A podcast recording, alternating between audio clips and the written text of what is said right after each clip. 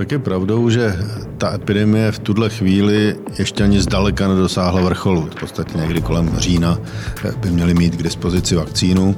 Takže v tuto chvíli eh, je určitě jednodušší cesta eh, přes vakcíny a uvidíme, jak budou účinné. Eh, Roman Primula, epidemiolog, vítám vás u nás ve studiu. Dobrý den.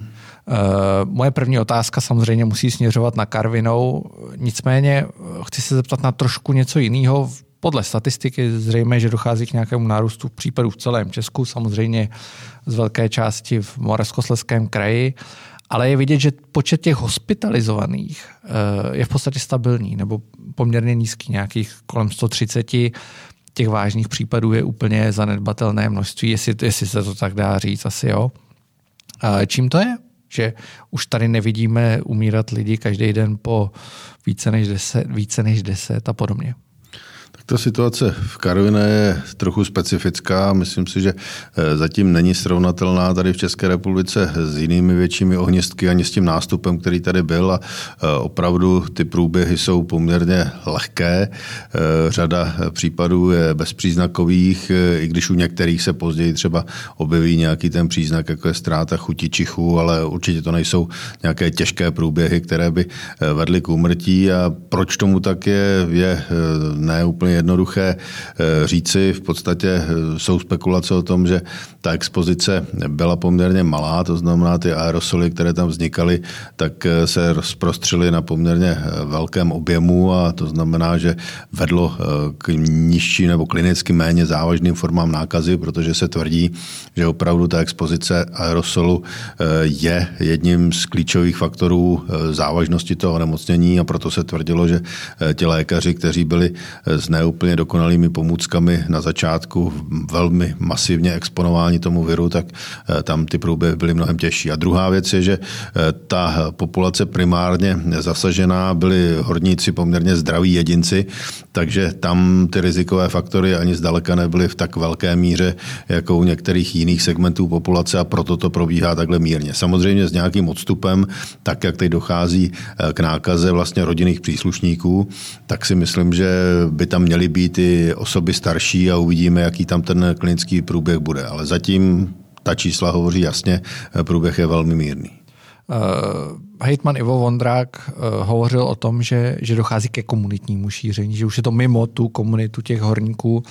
Myslíte si, že potenciál toho viru je furt stejný, že, že se může rozšířit i mimo Karvinou? Tak obecně se tvrdí, že ten virus eh, zase příliš nemutuje, tady nějakých 30 různých variant, které ale eh, jsou velmi eh, málo odlišné od té původní. Ba dokonce jsem četl práce, že spíše se to šíření zrychlovalo, než že by se zpomalovalo, ale tady já nechci hodnotit, jestli už to je mimo tu přímou komunitu, protože tak detailní informace nemám, ale naprosto dominantně to zatím je, buď to jsou zaměstnanci dolů, nebo jejich rodinní příslušníci. To, že tam může dojít k nějaké další nákaze, asi je pravděpodobné, ale to si myslím, že zatím se masově neděje. Vy jste uh, poměrně světově respektovaný epidemiolog a vakcinolog, uh, takže předpokládám, že máte zprávy z toho dění ve světě. Vidíme velký problémy v Brazílii, vidíme velký problémy uh, ve Spojených státech, kde zase dochází k prudkému nárůstu té křivky, mnohem prudšímu než u nás. Co se vlastně děje teďka?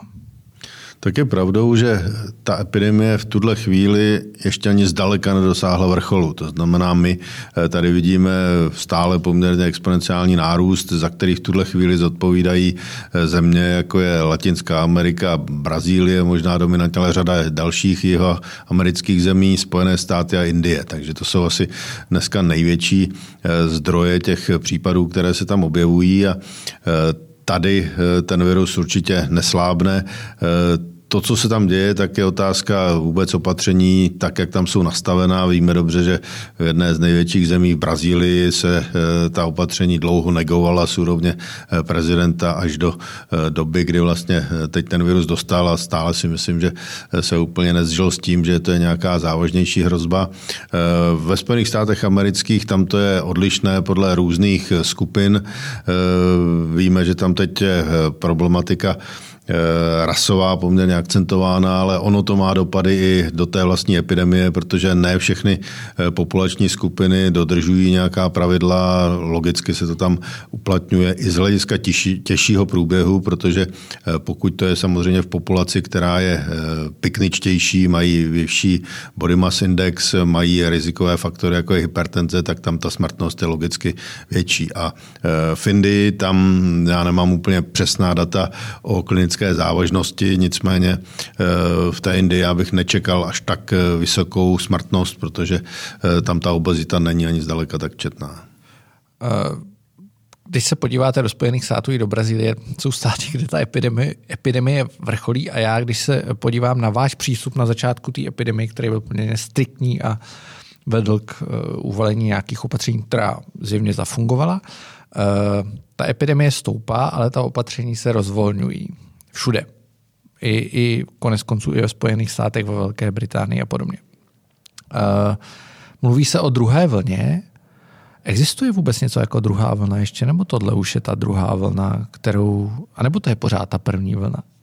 Tak my jsme tady začali používat eh, jakýsi termín druhé vlny, ale eh, objektivně řečeno, eh, pokud někde je nějaká epidemie, tak ona nikdy nebude probíhat učebnicově, že tady dojde k nějakému nárůstu, k nějaké fázi plata, pak to jde dolů a bude to klesat. V podstatě země od země se to liší, jsou tam různé vlivy, různé výkyvy, takže na té křivce bude celá řada drobných vlnek a to ještě neznamená, že by tady byla nějaká dramatická druhá vlna. Pokud někde, já bych mluvil o druhé vlně, tak to je Izrael v tuhle chvíli, kde vlastně ten kmit nahoru v počtu eh, denních eh, na přírůstků byl větší než eh, v té vlně první dokonce, takže tam, tam tu vlnu vidíme. V těch evropských zemích tady dochází k určitému navýšení, které dáno rozvolňováním těch opatření. To je logické. Nikdo nemohl očekávat, že zůstaneme na stejných počtech, když jsme vlastně většinu těch opatření rozvolnili. A to, co se bude dít nadále, jestli se podaří ta čísla nějakým způsobem zafixovat, tak to je samozřejmě věc velké diskuze, protože eh, v té Evropě se podařilo těmi dramatickými opatřeními snížit vlastně zátěž toho viru v populaci na minimální úroveň a teď během několika týdnů to postupně narůstá, to znamená, eh, budeme muset čelit tomu, že čas od času tady nějaké nárůsty samozřejmě budou a v těch jednotlivých zemích to vidíme, ale zatím to jsou hodnoty, které se pohybují někde mezi 50 eh, až 200, dejme to. Kde je ta mýtická vakcína, kterou vyvíjí několik týmů eh, na světě. Vy jste vakcinolog, tak já předpokládám, že, že máte nějaké informace. Konec konců v Česku eh, jsme oznámili vývoj vlastní vakcíny. Eh, jak to vůbec vypadá? Tak v tuhle chvíli se eh, možná až paradoxně eh, vede jakási statistika o závodu eh, ve vývoji vakcín. Je tam zhruba 150 týmů, které tu vakcínu vyvíjejí. My tam nejsme na tom seznamu, tam vlastně jsou týmy, které už pokročili do minimálně preklinických zkoušek a e, potažmo i do těch klinických. Z těch 150 e, zhruba 10 je, pardon, 10 v té finální fázi, to znamená, už jsou v testování klinickém fáze 2 a některé dokonce 3. Ty tři společnosti, které jsou už ve fázi 3, tak ty ohlásili, že v podstatě někdy kolem října by měly mít k dispozici vakcínu. Asi nejdále dnes eh, je eh, společnost eh, vlastně oxfordských vědců s AstraZeneca.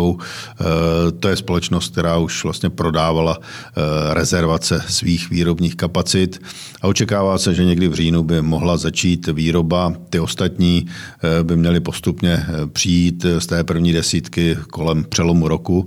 A co se týká České republiky, tak tady vlastně produkční závod, který byl původně ve vlastnictví Baxteru tak, a potom eh, indické společnosti Serum India, tak byl prodán vlastně společnosti Novavax a eh, tato společnost by tady měla právě vyrábět vakcínu, která v tuhle chvíli je jedna z nejnadějnějších na světě a dostala výrazné dotace od americké vlády a to si myslím, že je signál toho, že je poměrně vysoká míra pravděpodobnosti, že ta vakcína bude dotažena do finální výroby. Ale to nemá nic společného s tou oznámenou vakcínou, kterou vede, který ten tým vede, teď já si omlouvám, ale...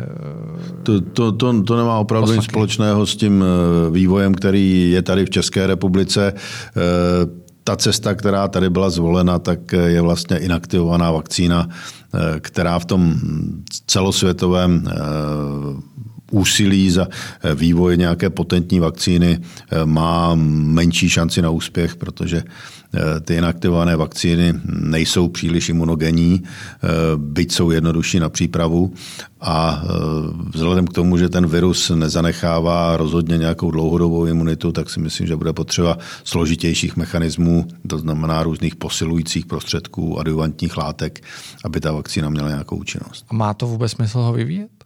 Tak věci v podstatě jako? zkouší různé cesty, eh, jak eh, dosáhnout nějakých eh, realizací svých hypotéz a v tomto slova smyslu já bych tu vědu neomezoval myslím výrazně.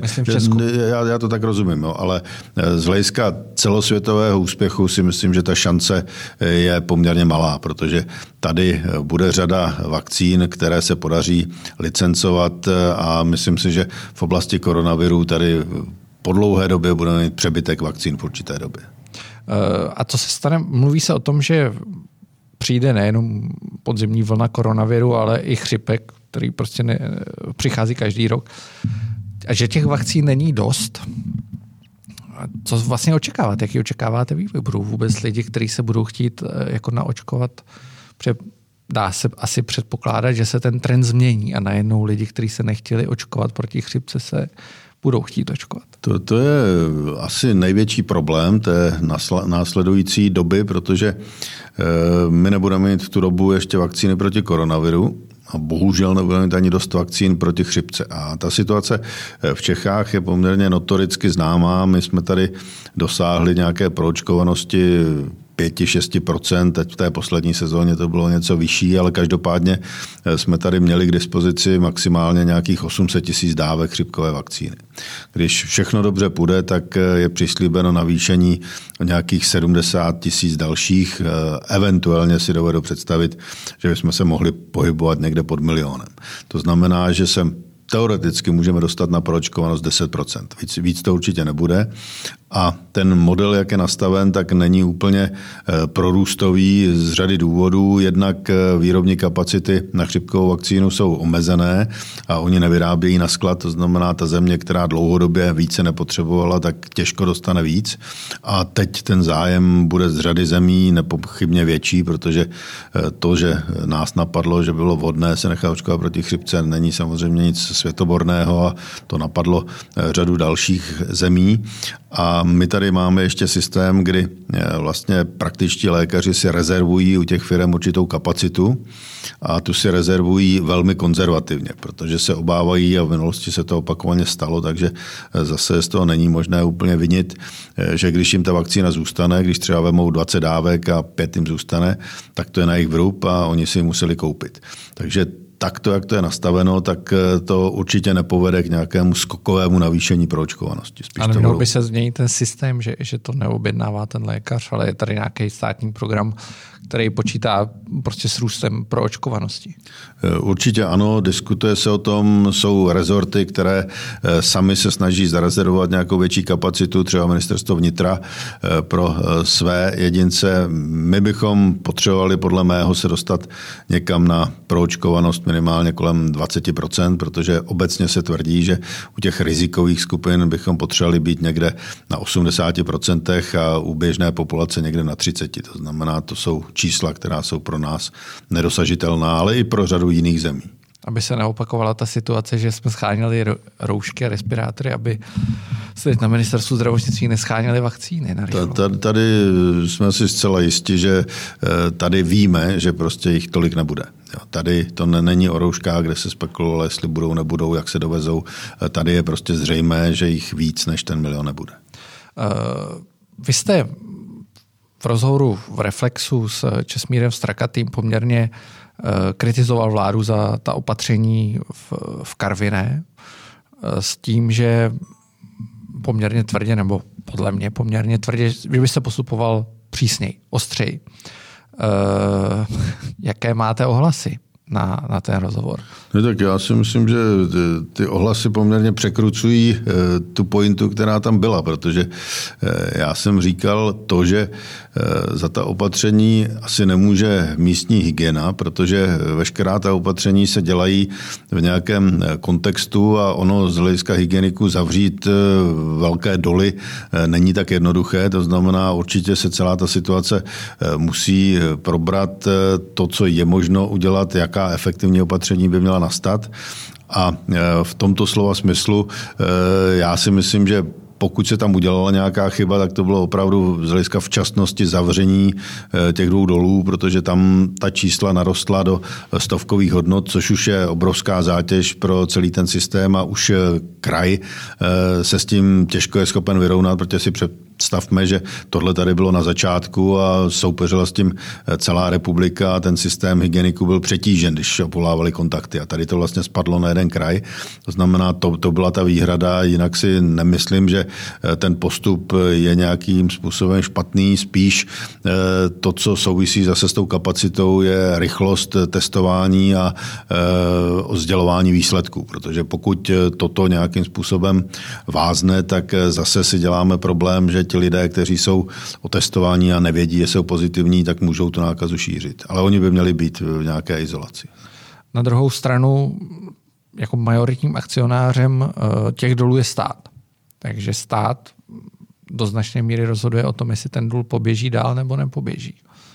Ne, tak eh, jistě, že ano. Tady e, jsme v situaci, a to je třeba také vnímat, že e, dnes je poměrně odpor proti tomu zavádět nějaká dramatická ekonomická opatření a to asi všichni chápou a už se tady nebudou plošně zavírat celé regiony. A v tomto kontextu to rozhodování je samozřejmě velmi, velmi složité, ale Eh, to, co tam lokálně bylo jasné, je, že se tam potkávají horníci vlastně z více dolů a bylo jenom otázka času, kdy se ta nákaza zanese dále. Takže v tomto kontextu, říkám, jestli něco vnímám jako chybu, tak eh, ty doly měly být zavřeny dříve. Uh, jak vlastně vypadá práce té hygieny? Protože my, to není poprvé, kdy hygiena čelí nějaký, nějaký kritice. Vy jste byl na ministerstvu zdravotnictví, hygieny spadají pod ministerstvo zdravotnictví, odešel jste tomu se dostaneme, ale uh, zjevně mají problém s kapacitou, zjevně asi je problém i v tom celkovém nastavení, protože prostě nejsou uh, budovaný na to, že, že tady existuje nějaký takovýhle virus a najednou musí trasovat kontakty, zatímco do té doby, teď to řeknu ošklivě, aniž bych to myslel nějak jako zle, uh, zkoumali klíšťatá restaurace a, a, a podobně. Takže jako není tam jako systémový problém. Že to prostě nemůžou zvládnout, prostě to nejde. Systémový problém tady je léta. Ten tady je dobrých 30 let, protože eh, hygienická služba se stala jakousi popelkou, protože tady nebyly nějaké významné hrozby, nebyly tady pandemie takže se její eh, profil trochu zmodifikoval. Došlo také k tomu, že se vlastně eh, hygienické stanice rozdělily na ústavy a úřady, eh, kdy ti lidé, kteří chtěli dělat nějakou medicínu, tak zůstali na tom ústavu a ten úřad se stal jakousi administrativní částí. A druhá věc, velmi podstatná, je, že tam prakticky nedocházelo k navyšování platů, takže se roz, vynuli eh, nůžky eh, velmi zásadně mezi kliniky v nemocnicích a mezi lékaři na hygienických stanicích. To znamená, eh, celý ten systém postupně ztrácel na síle a za těch 30 let se dostal do nějakého stavu, kdy teď se od něj vyžadovalo, aby byl v nejvyšší připravenosti a za velmi dobré personální vybavenosti, která tady logicky není a i když se uvolnily teď poměrně významné prostředky, tak ono není kde brát a za dva měsíce nebo za měsíc ty epidemiology prostě nenajdeme. Ty se musí vzdělávat eh, řadu let a, a to je problém, že e, tyto systémy e, jsou velmi poddimenzovány po celém světě prakticky, takže to není jenom otázka České republiky. A není vlastně chyba, nebo jak se na to díváte s ohledem na to, že v březnu, dubnu se, jsme to věděli asi, že ta hygiena, nebo jste, vy jste to věděli, že ta hygiena to nemůže zvládnout? A myslíte si, že ten kus, který se ušel od těchto měsíců jako udělalo se vše, co se mohlo udělat?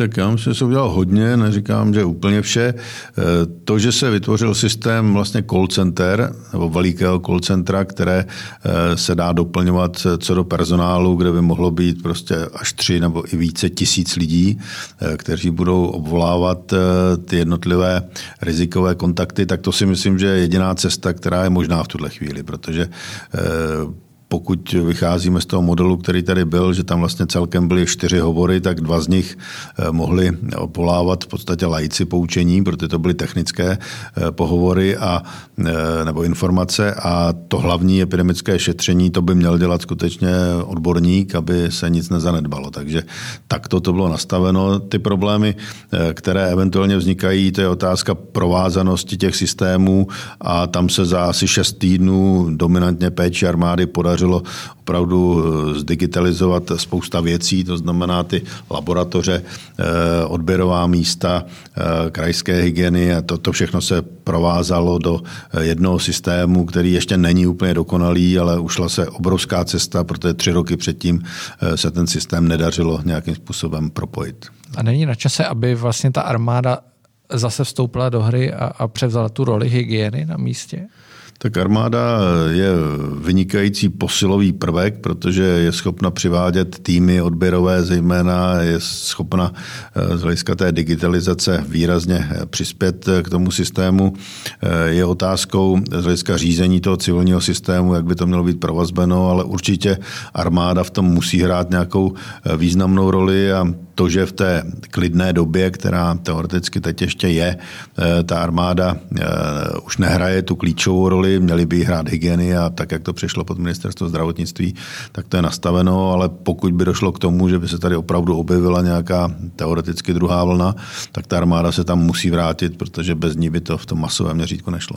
Eh, a jak hodnotíte tu aplikaci e-rouška? Protože to je aplikace, kterou Česko mělo poměrně brzy. Když, když se podíváte do těch okolních států, tak některý třeba teprve testují podobné aplikace. Eh, ale když jsem si ji nainstaloval, tak vidíte v těch kontaktech, že zimní moc lidí tu aplikaci nemá, protože prostě ty kontakty nezaznamenává, zaznamenává poměrně, jejich poměrně málo, jsou spíš jednotky, eh, přestože za den potkáte desítky lidí. Jak se na to díváte? Vlastně tam není z mýho hlediska, když to vezmu čistě, samozřejmě panuje tady obava z nějakého narušení soukromí, která se desetkrát vyvracela eh, a na druhou stranu jako nevidíme vlastně kampaň, která by lidem ukázala, že si to můžou nainstalovat. My víme, že ta aplikace existuje, myslím si, že to neví všichni.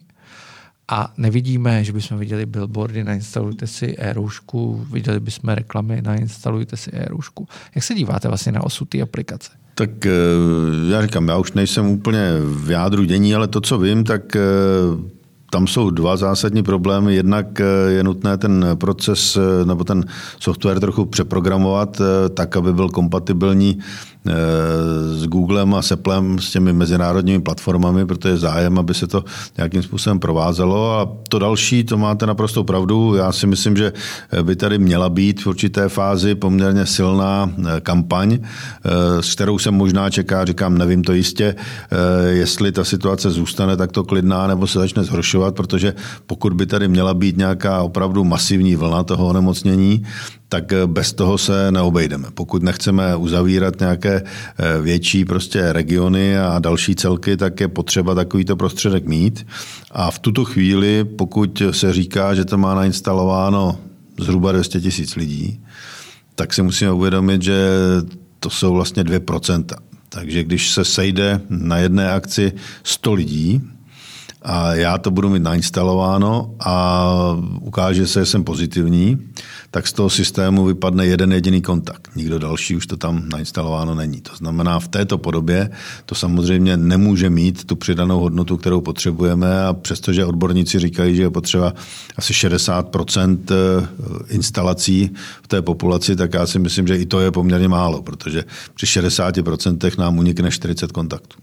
A jaký je ten důvod? To, to je vlastně ta největší, uh, největší záhada, kterou já tam vidím, která se v expertních kruzích vlastně spekuluje o tom, že to mělo co dělat i s tím vaším odchodem z ministerstva zdravotnictví, a vy to můžete vyvrátit nebo potvrdit, že vy jste viděl, že jako to není ideální, ten směr, kam to směřuje a, a přesně tyhle věci by se měly řešit. Mě by zajímalo, jaký je vlastně důvod, že se nepodporuje ta uh, aplikace třeba.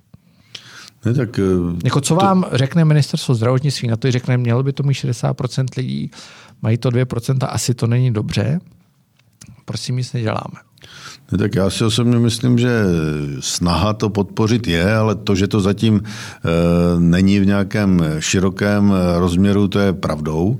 A e, to, co je asi nejcitlivější na tomto, je určitá obava lidí, že to je špiclování národa, ne každý prostě je ochoten ten souhlas dát.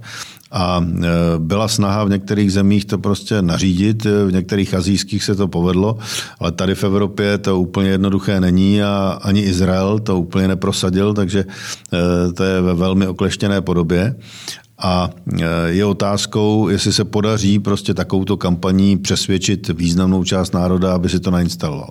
A já si dovedu představit, že tady budou nějaké bezpečnostní mantinely v tom slova smyslu, že se bude přesně monitorovat, aby nedošlo k zneužití těch dat. E, dovedu si to představit, že e, to bude ošetřeno tak, aby k tomu prakticky nemohlo dojít. Na druhou stranu je to samozřejmě citlivější prostředek, než jsou ty vzpomínkové mapy, protože ta vzpomínková mapa ta není schopná schopna ohrozit nikoho, eh, protože jestli tam mám eh, v podstatě skvrnu eh, o nějakém průměru, kde jsem zřejmě s někým byl, nevíme s kým, a s přesností na stovky metrů, tak tam si myslím, že ta rizikovost pro toho jedince je nulová. Tady, kdyby někdo zneužil ta čísla, tak vím, jaká telefonní čísla v podstatě byla v mém kontaktu, ale to také není až tak dramatická věc a tam by to bylo časově omezeno, ta čísla by se vyjela, obvolaly by se kontakty a tím by to končilo. Takže myslím si, že jakýsi vstup do soukromí toho člověka je poměrně omezený a pokud by to znamenalo, že jsme schopni všechno ostatní nechat otevřené, tak si myslím, že by to bylo na místě takový systém mít. Není, není právě trochu zvláštní, že když máte Facebook, když máte Google, když máte Instagram, tak dáváte úplně stejné údaje. Dáváte jich mnohem víc ještě. Ne, tak tady tohle je právě až trochu patologická záležitost, kdy eh, my na jednu stranu jsme si tady zavedli GDPR a zrušili jsme rodné číslo, které bylo velmi vhodným identifikátorem pro řadu procesů. Eh, přitom tady osoby eh, samostatně výdělečné činného mají ve svém daňovém identifikačním číslu a vůbec to nikomu nevadí. Takže my si přiděláváme řadu e, problémů a tady to je opravdu tak, tady lidé na těchto sociálních sítích zveřejňují naprosté detaily ze svého života a tady, tady nejsou ochotni pod nějakou e, rádoby hrozbou e, intervence s jejich soukromím prostě zveřejnit věci, nebo ne zveřejnit věci, ale dát do systému možnost, aby se tyto případy vyhodnotily a nějakým způsobem oslovili, protože když to vezmeme úplně hrubou formou a nedělali bychom žádné epidemiologické šetření, neměli bychom epidemiologi, tak tady by čistě technicky šlo udělat to, že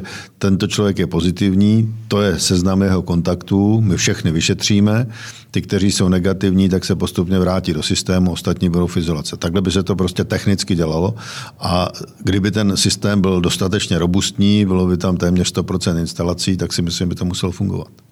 Já se vrátím ještě maličko k tomu rozhovoru v Reflexu. Uh a teď mě můžete samozřejmě opravit. Já jsem třeba poslední dobou měl z vás trošku dojem, že už vás jako nebaví být té státní zprávy, čemuž úplně rozumím, že to není přeci jenom eh, jako nejefektivnější eh, práce na světě. Vy jste říkal, že ten váš rozhovor vyvolal poměrně velké emoce. Eh, neměl jste chuť se na to jako vykašlat? Prostě proč tam vlastně zůstáváte? Ne, tak eh, to zase, eh, já nejsem člověk, který by od něčeho odcházel a eh, já tam dominantně zůstávám z toho hlediska, že si myslím, že to ještě zdaleka za námi není. Ta epidemie tady samozřejmě je a myslet si, že změněnou názoru jsme ji vytěsnili z našeho podvědomí a tím, že přestala existovat, to si myslím, že není ta správná cesta. Já, já říkám, já jsem chtěl zůstat, teda pokud jsem nebyl už teď přímo u procesu řízení té epidemie, tak věda a výzkum je něco, co mě vždycky zajímalo, takže to je náplň, která je pro mě akceptabilní. Moc jiných postů jsem si nedovolil představit. Na druhou stranu, tam já právě vidím ten rozpor. Ten, uh, a aniž bych vám nějak jako tady uh, takzvaně les do zadku, uh, ukázalo se, že ty opatření měla nějaký smysl a prostě ta, ten vývoj byl, i když to srovnáme se světem, prostě v pořádku a víceméně samozřejmě došlo k nějakému propadu ekonomiky, ale to došlo všude na světě. Uh, teďka je vidět, že stát jako přepnul tu filozofii a nechce vlastně ohrožovat ekonomiku a ten ekonomický zájem převážil. Uh, z toho už patrně není cesty zpět, ale na mě to působí maličko nedůvěryhodně, když to řeknu takhle. Když vidím vlastně, že uh, epidemiologem tím hlavním, kterým teďka je Rasislav Maďar, tak je to epidemiolog, který z začátku uh, podceňoval ten koronavirus nebo ho bagatelizoval. Teď zas už ho nebagatelizuje, bere ho vážně. A teď on o tom rozhoduje. Na mě, to není nic proti Rasislavu Maďarovi, ale na mě to působí nekonzistentně. A ta nekonzistentnost si myslím, že není, a když se podívám na řadu lidí v mém okolí, tam myslím, že ta nekonzistentnost, že i lidi nerozumí. Proč se, proč se to děje? Nemáte z toho jako podobný, podobný zmatení? Ne, tak eh, já, já jsem opakovaně říkal, že Ehm, náš národ je trochu specifický v tom, že ehm, my jdeme do naprostých extrémů. My jsme se na počátku i díky masmédiím eh, a tom mainstreamovým masmédiím dostali do situace, že jsme se vyděsili natolik, že polovina národa vůbec nevycházela a myslela si, že eh, tady je něco, co nás eh, tady pomalu vyhubí. A pak najednou v polovině došlo k totálnímu přerodu a teď si zase naprostá většina myslí, že to není vůbec nic. A já si myslím, že bychom měli zůstat někde uprostřed a opravdu bychom měli být trochu konzistentní, protože jinak to je celé nedůvěryhodné. Protože pokud jednu chvíli tvrdím, že je to nějaká vážná hrozba a pak řeknu, že to není vůbec nic, tak to není úplně normální. Každý má právo na změnu názoru, ale eh, tím kormidlem by se asi nemělo točit až tak dramaticky. Já totiž si mám pocit, že z té debaty trošku uniká ta podstata a to je, jestli je koronavirus hrozba. Protože lidi už si, spousta lidí si myslí, že ten koronavirus reálně neexistuje a je tady proto, abyste mohli, mohli uvalit eh, nějaké omezení a omezit demokracii. Vlastně lidi by asi chtěli slyšet, v čem je hrozba. V čem je hrozba? V čem je dneska reálně jako jednoduše řečeno hrozba? Tak eh, ty základní problémy, které koronavirus přináší, jsou asi následující. E, za srovnání s chřipkou trochu pokulhává v tom slovosmyslu, že ta chřipka je sezónní. A když vezmeme její sezónní efekt, tak po těch dvou, třech měsících nám nechá oddechnout bez ohledu na to, jestli tam nějaká vakcína nebo není, ale v podstatě devět měsíců potom je pokoj a chřipka nás neohrazuje. E, tady tato respirační záležitost sezónní není. Ta se prostě šíří eh, celoročně bez ohledu na klimatické pásy, bez ohledu na teplotu a v tom je zákeřná. Když vezmeme reálnou smrtnost, tak eh, ta určitě není 3,5%, není to ani 15%, v některých lokalitách bylo, ale z řady renomovaných eh, studií se dá vypozorovat, je to někde kolem 0,6, což je zhruba šestkrát víc než u té chřipky. A u chřipky víme, že my nejsme schopni zachytit eh, většinu těch případů. Eh, tady jsme na tom trochu lépe, nicméně jsou země, které dramaticky netestují. Eh, v Brazílii se mnoho netestuje, ale i Španělsko třeba testovalo jenom velmi jasné případy, takže tam určitou dobu měli záchyt jeden pozitivní případ na tři testované. To znamená, tohle jsou věci, kdy my tady čelíme určité nákaze, kterou kdybychom přepočítali tak, jak to vědci udělali, tak těch případů eh, by tady v Evropě bylo podstatně více, protože lidé vycházejí z toho, že ta situace by byla stejná, jako kdybychom nic nedělali.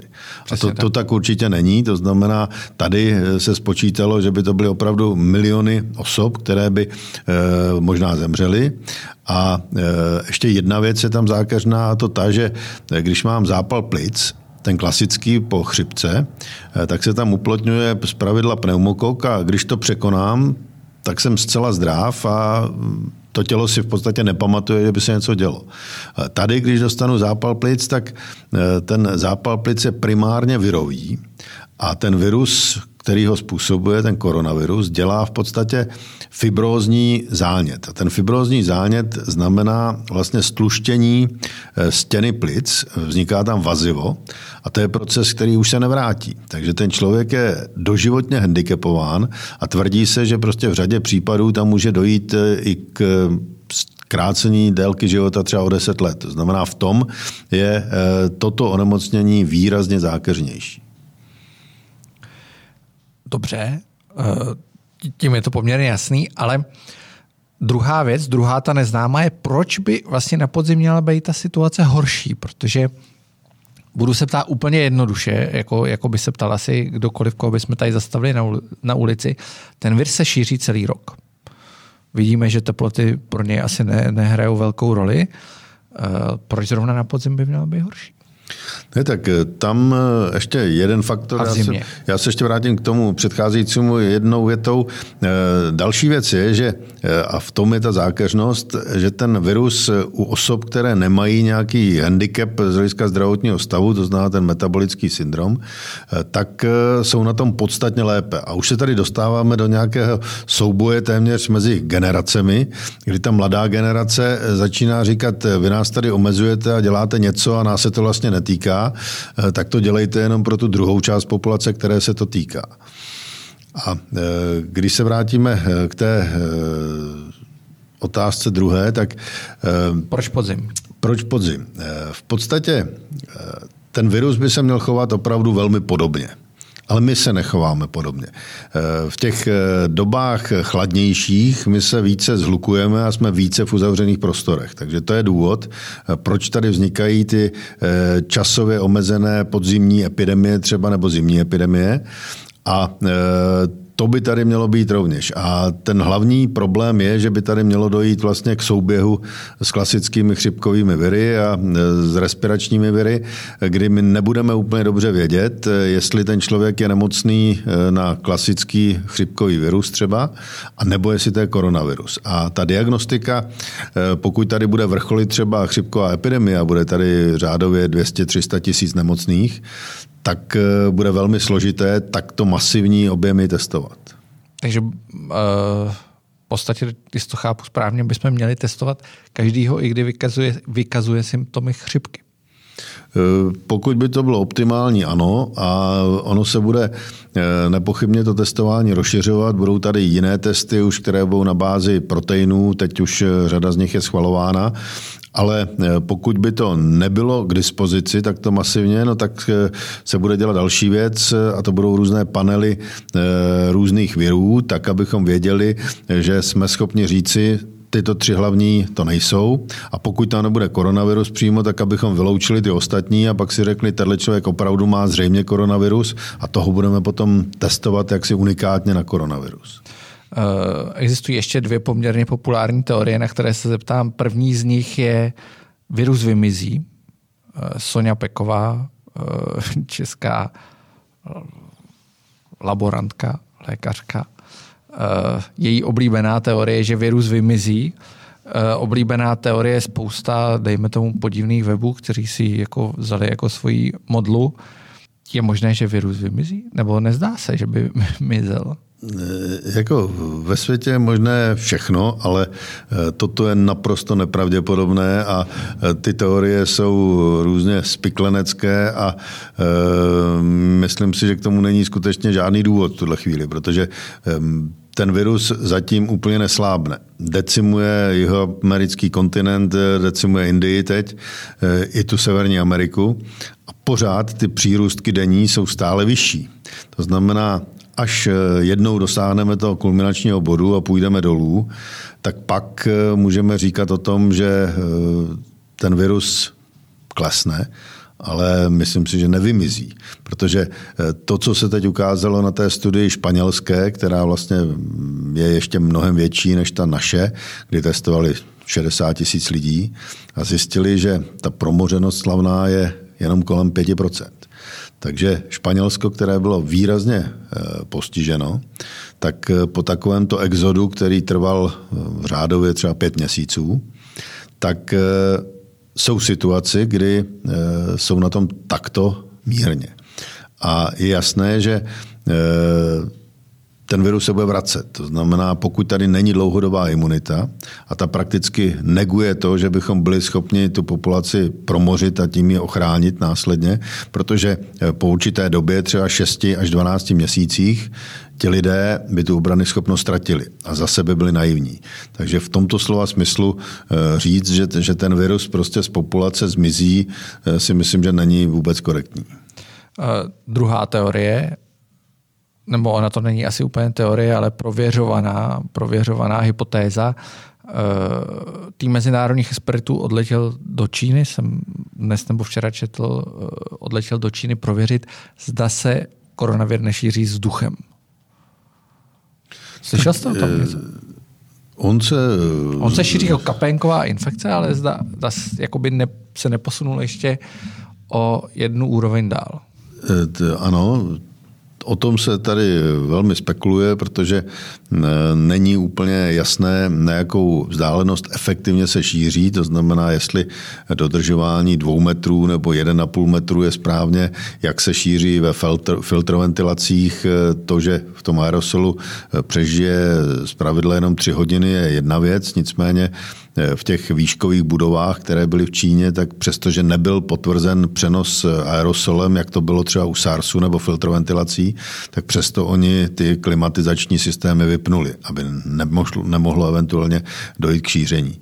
A e, v té Číně se dneska dominantně sleduje, e, jak to vlastně celé vzniklo, protože jsou velké pochybnosti o tom, e, že celý ten proces začal podstatně dříve a proto to naběhlo do rozměrů, které tady samozřejmě byly. A druhá věc je, že ta opatření, která tam byla, tak byla velmi dramatická, což dělalo dojem, že už museli mít nějakou zkušenost z podstatně masovějšího postižení, než, než které v reálu bylo deklarováno. Takže to, to je jedna věc. A druhá věc, je, která se eh, teď eh, řeší, je, jestli tam zase nevzniká nějaký eh, nový patogen, který v podstatě je čím si jako chřipka, která by v podstatě měla potenciál pandemické.